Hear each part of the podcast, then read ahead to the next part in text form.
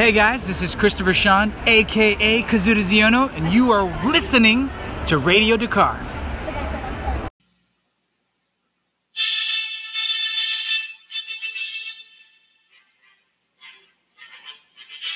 Broadcasting across the galaxy, you're listening to Radio Dakar, a Star Wars podcast dedicated to Resistance, The Mandalorian, and more.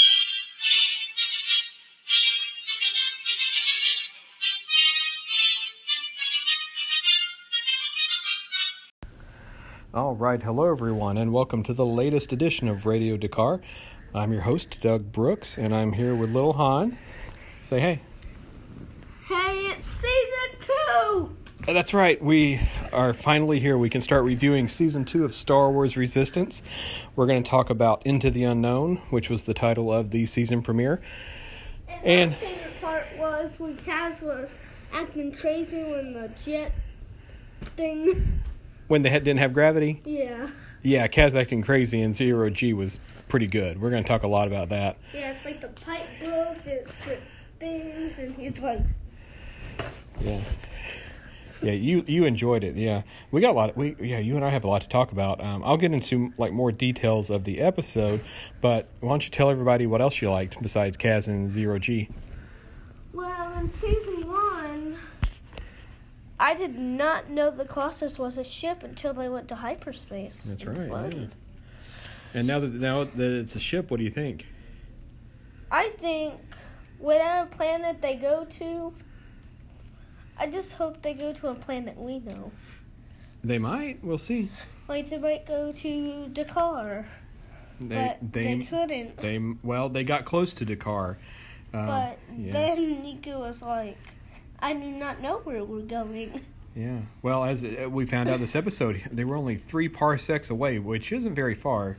Um, That's like three jumps of hyperspace. Actually, I think they can do one more jump and make it. Yeah. So, uh, yeah, they might go to D'Qar. And um, so, what else did you like about this episode? I loved how BB9E got still alive when he just tripped down the base. You know what? We found out that wasn't BB9E. That was MB13. That was his name. Yeah. But Yep. how did he? Well, I we don't know. We don't know how he survived falling all the way down, but yeah, he was back and he caused a lot of trouble for everybody this episode. Yeah, I thought his name was BB9E. Well, I thought so too, but no, uh, we found out uh, if you go on the databank on StarWars.com, they revealed that it's MB13, so it's a different uh, first order Rolly. oh, so it's like, but how was his camera broken? Uh, remember CB23 did that last season when they fought? No, that was BB9E. No, that was MB13. We just thought it was BB9E. But who was BB9E where? Well- where was BB9E? He, he's been on uh, Snoke's ship the whole time, and remember, he's the one who ratted out BB-8 and Finn and Rose in The Last Jedi. Yeah, so they got more than one of those bad boys. I thought they only had one bad boy. No, they got more. They got a lot of bad boys. More bad boys. Yeah. Welcome to season two with more bad boys. That's right. Yes, season two, more bad boys. That that'd be a good slogan. I like that. yeah. All right, so um, the reason we're recording this the way we are is we are on vacation. We are on Scarif, right? Yep. Yeah, we're at, we're yeah uh, And then we went to a space center. yeah. We just got back from Kennedy Space Center, and we got to what uh, what what all did you see? I got to kick my face with BB9E. What? No, that was in the that was on the show. Silly. no, we we got to see the the space shuttle Atlantis. The, it's on display there now, and we got to see the Saturn V rocket that And took. then, on, and then CB23 almost looks like R2N5, but just a rolly droid. yeah. so, um, so And then who looks like R2D2, but just a rolly droid. okay. Um, no, yeah, Space Center was really cool. I'm glad we got to do that. That I mean, as cool as I- hey, as I'm glad we got to kick BB9E's butt. BB-90s, but yeah, hey, as cool as Star Wars is, uh, just seeing real space stuff, I thought that was pretty awesome. I'm glad I got to share that with you today. And then there's a new Batuu at Disney World for close. We are close. I don't know if we'll go or not, buddy, but we'll. But there's a falcon. there's a falcon. Yes, You can fly it. I, I know. We'll- I'm really excited to go. we one we will do that, buddy. I promise you, someday. Uh, but right now, yeah, we're at the beach and we're looking out at the Atlantic Ocean. Is right out the window. Hey, there's a there's a sailing boat. Do you see that? Uh, no, it's a it's a fishing boat. I bet they're looking for uh, lots of good stuff. Man. Yay, we have killed baby 90's butt. You're out of control, sir. Um, yeah, we've and had. I remember the other funny part when I was like, Roger. That was our. That was our. That was, no, that was our Lego Star Wars episode. I know. No, okay, but also this week was Triple Force Friday, where we got some new new stuff. Uh, tell everybody what you got.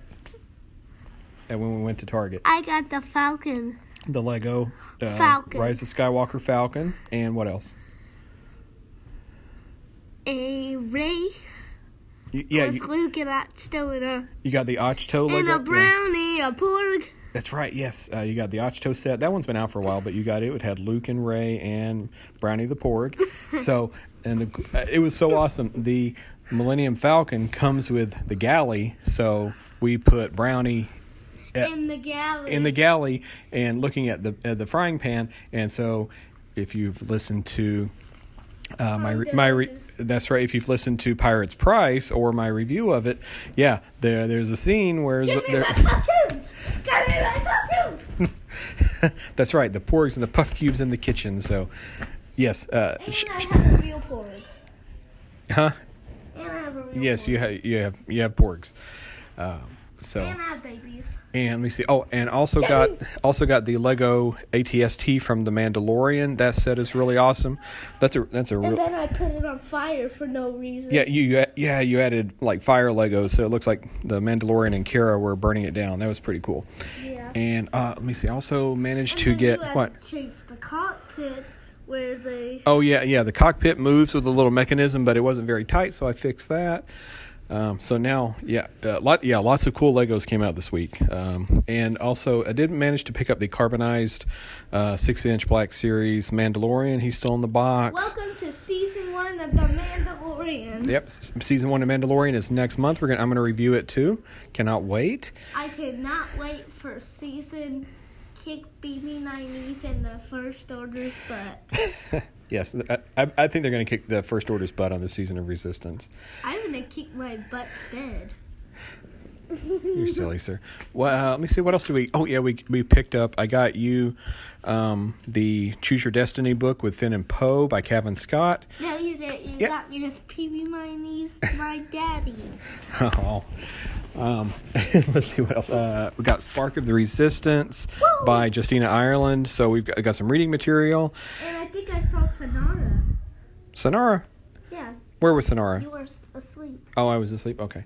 There was another Um, one with Synara. Wow. So even though we've been on vacation, we've had an awesome Star Wars time. I'm gonna walk crap off this bed. Okay, you walk crap off the bed. Uh, I think. Okay. Uh, do you have anything? Well, I tell you what. Do you have anything else to say to the people, and then I'll get into the like the detail review. That any, anything else, Betty? We're at real scared. I have a Yeah. real board, and I am BB 90 and I'm gonna kick his butt. All right. I'm glad you're having a good vacation, kiddo. All right. We. All right. Thanks, little Han, for telling everybody what's going on, and we will see you again soon. Okay, buddy. All right. Tell everybody. See you for now. See ya, baby 90's bud. Bye, bye, little Han.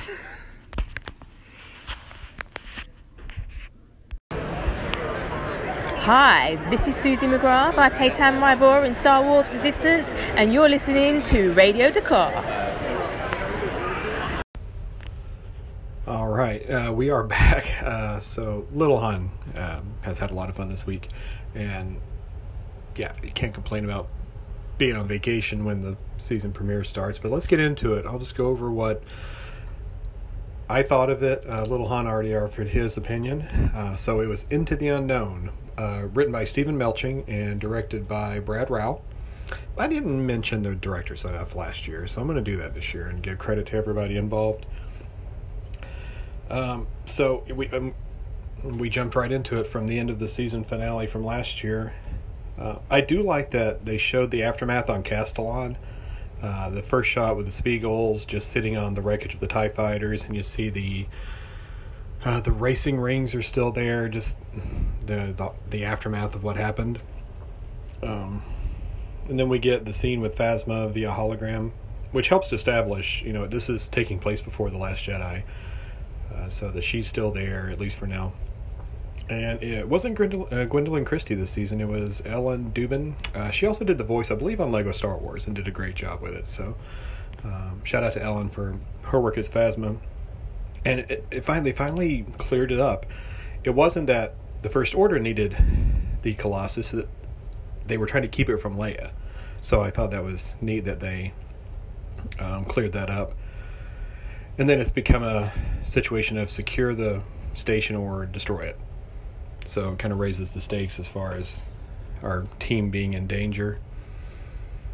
Uh, then we get to the Colossus and we see Bucket and CB 23 watching uh, it come out of hyperspace. Uh, it makes you wonder what, what were they saying to each other as they were just there by themselves. Um, if you listen to my review of the Poe Dameron comic, there was that great scene where uh, R2D2 and BB-8 are kind of talking and re- recollecting what's happened in the war so far. So I wonder if it's like that with Bucket and CB. Uh, we see. Oh, we, we got to see Opipit um, working on repairs. That's kind of the theme that the Colossus did take damage from the Star Destroyer, so they're trying to get it fixed. Everybody's chipping in. Oh, Opipit still doesn't have his floor scrubber. It's got to be somewhere on the station, so we got to find it. But right now, he's being helpful. Good to see him again.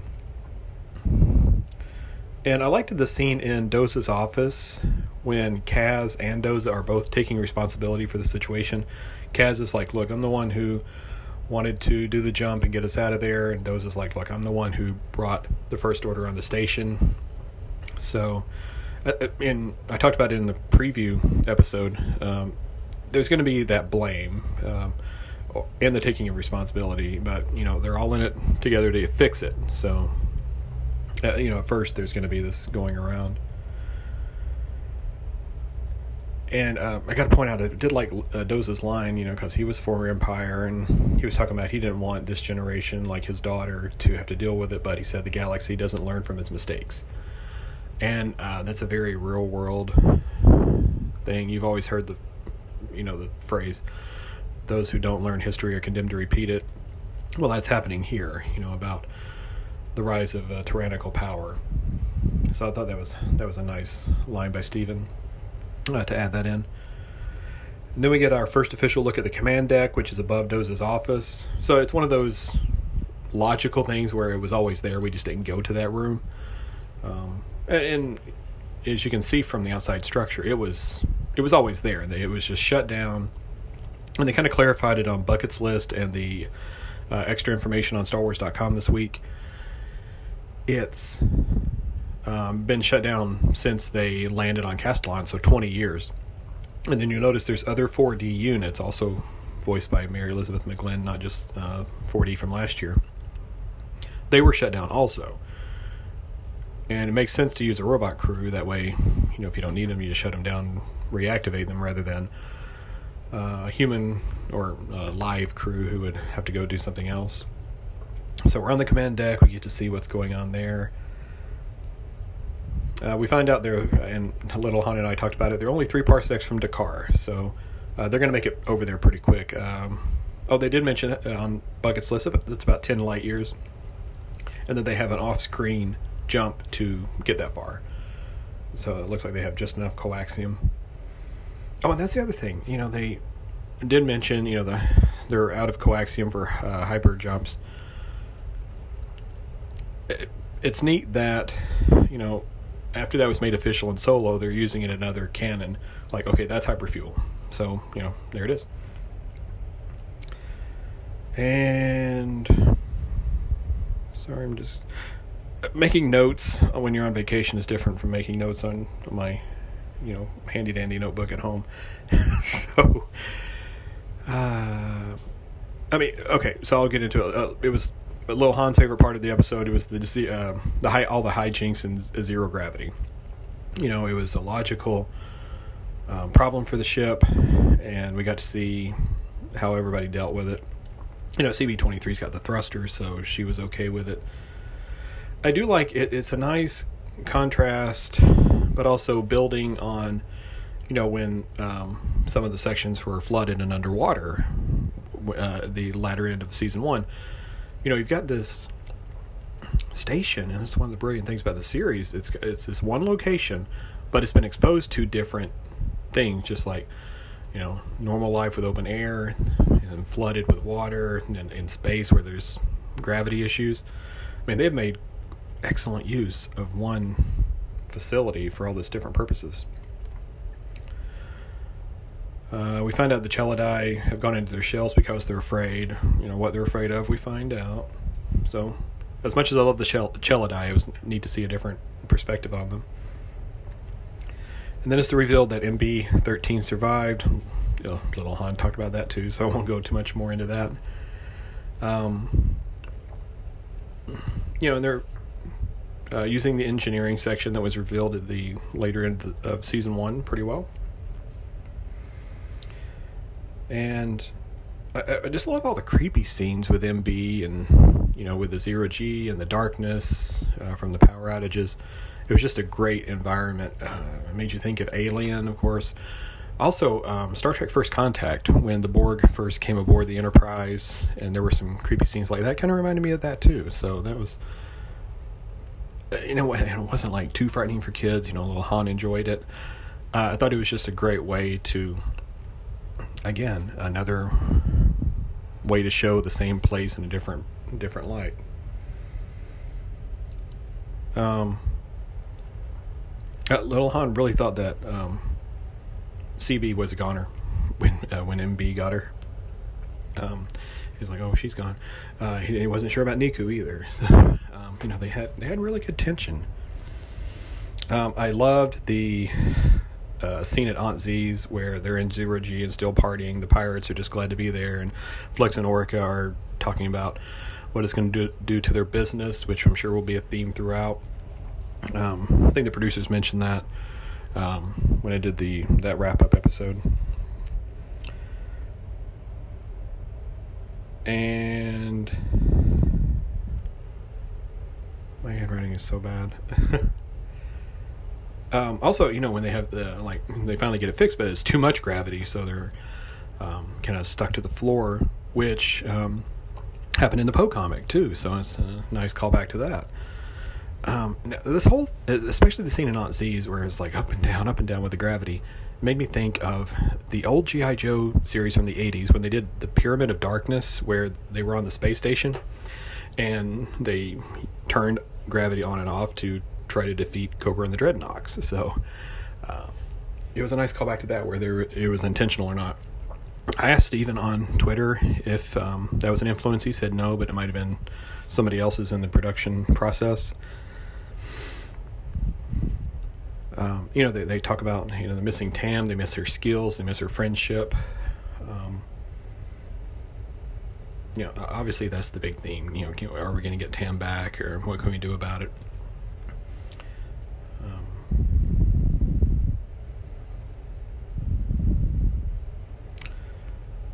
Let's see. Oh, oh, we skip over to back to the Star Destroyer, and you know the First Order. I mean, they want her skills, but they also need her to help find the Colossus. They think she might have a lead on it, and we do find out her pilot designation. She is DT five three three. Um, that I don't know if that'll just be the only mention of it or what, but uh, you know, it's like a reverse Finn. You know, she went from having a name to having a designation. So, you know, very foreboding there. And she just wants to be a pilot, so you know she wants to do uh, you know work on her skills, but also help who she thinks is in the right. Um, you know the conflict is there, and that's going to be a continuing theme all season.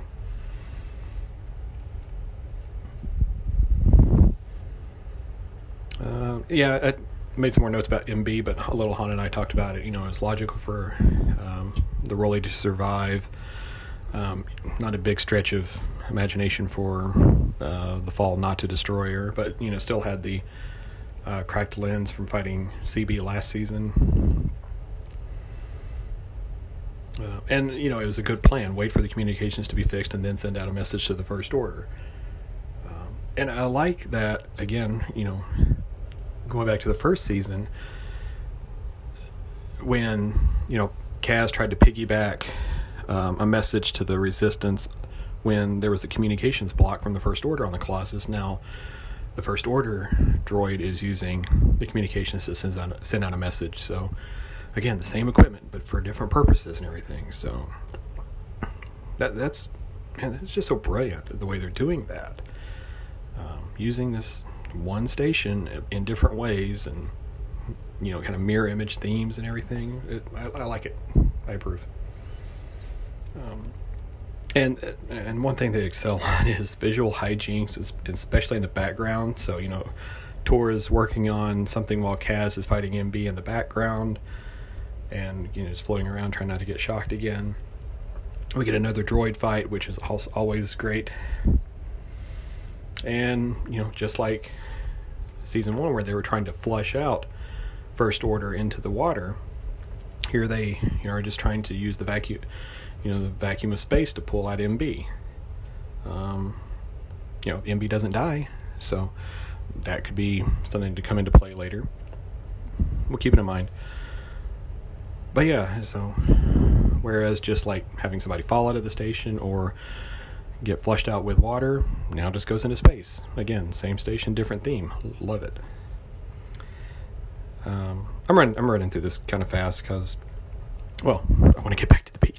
so, um, but yeah, just a solid episode with a great story.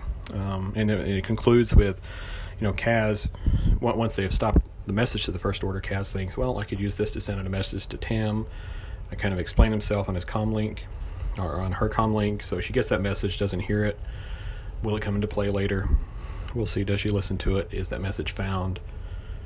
Um, we shall have to see. Um, but you know, and the, the, producers talked about it. We're going to get first order perspective this season. Well, we got that. You know, we see Tam in her barracks. She she's changed into her pilot uniform, puts on her helmet for the first time. You know, she's finally a real pilot. That's what she wanted. That was one of the reasons to feel sympathetic for her last season. She never really got to fly the Fireball. Now she's going to be flying something. Um, and we're going to see it from their perspective. So that was the episode. Uh, great start to the season. We enjoyed it. I uh, cannot wait for it to get ramped up next episode. Um, don't know how the production schedule will go. It depends on if we get home by Sunday, and we may be watching it on Monday. We'll see. Um, but we'll have the next episode review out next week. Uh, but thanks for listening to our vacation edition of uh, the review uh, it's a, season's off to a great start, and I'm excited for what um, what they're going to do to conclude the story. Um, but you can listen to every previous episode of Radio Dakar on most major podcast platforms. Uh, home is Anchor. You can uh, find links to Spotify, Overcast, Apple, Google Play, um, also on SoundCloud. Uh, any way you want to listen, go back and find old episodes. Uh, we're on social media at Radio Dakar, on Instagram and Twitter mostly. Uh, if you'd like to become a patron of the show and help us out, uh, it's patreon.com slash Radio Dakar. But that is it for this episode. Again, great job to everyone, especially for not spoiling it, because you know this episode was shown at Star Wars Celebration. I never found out a thing about it from that viewing. So good job, everybody, for keeping it keeping it secret for everybody who had to wait till this week. Thoroughly enjoyed it. Little Han enjoyed it. We're gonna go play on the beach and play with, play with our Legos. Um, but until next week, may the force be with you.